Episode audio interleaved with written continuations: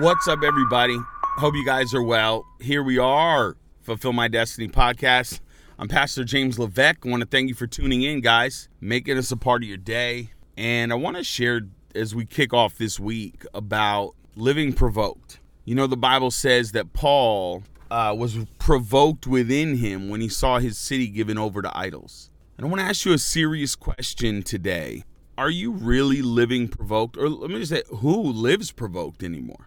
Because what I'm not talking about is the irate behavior of the world. What I'm not talking about is the Karens of the earth, everybody up in arms about whatever the new the new social justice warrior screaming about. That's not what we're talking about. I feel like there's causes everywhere right now on this earth taking your attention. Everywhere. I mean, look around. If you want, you could fight, give your life for the cause of the sand dunes.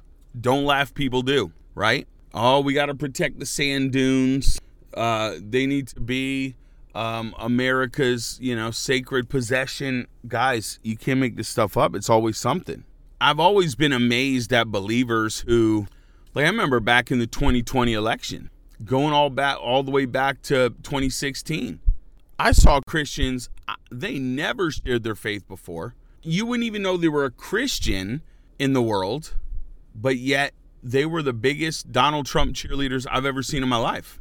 I was floored. I didn't even know they had a voice to do anything in life. But somehow, when it was Donald Trump and Hillary Clinton, people felt like it was their moment, which is great. But if that's your only moment, we got an issue. If the only time you're opening your mouth and being bold is for a political candidate, then there's a bigger problem. You and I are called to live provoked. You and I are called to live moved by something greater than this world, right? Not initiated by the world, not starting off, but moved by, like, we've got to be moved. Like the Apostle Paul, he was provoked within him.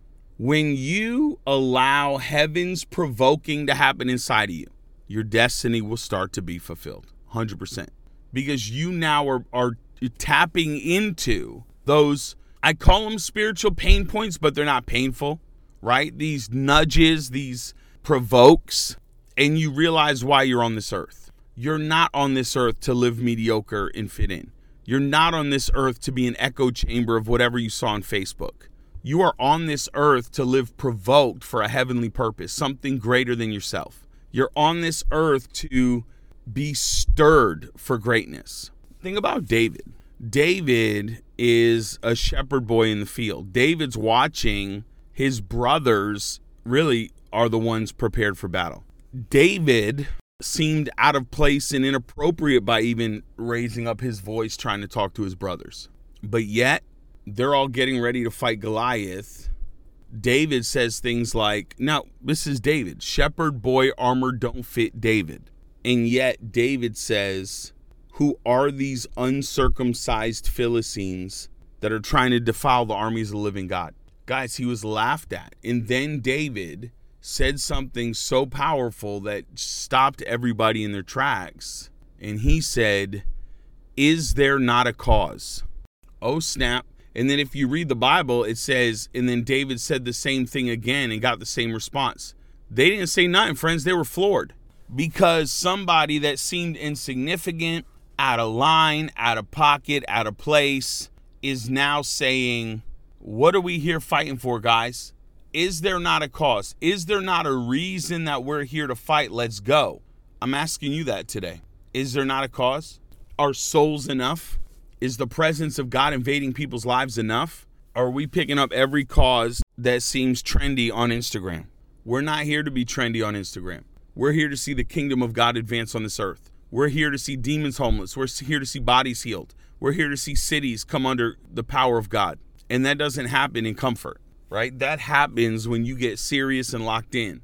God wants to give you a laser focus on what your destiny is in the days ahead. He wants to give you a red dot laser scoped focus on what the mandated mission is of your life in the days ahead, right? Because although God's everywhere and his promises cover every situation, you will have specific mandates and commissionings and provokings that other people won't have. When God brought us out here to this beach community in Florida, I knew, obviously, people don't come out here to have churches, there is none.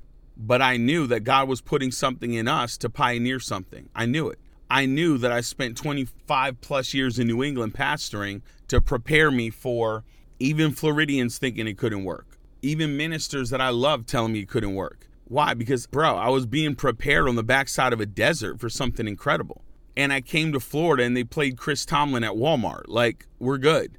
And do you know how many amazing men of God I said to? Why don't you go plant a church in New London, Connecticut, and then tell me you can't have a church out on the beach because there's no one here? What I watched God do, and God do, nothing to do with what I watched God do in the last 25 years in New England is incredible.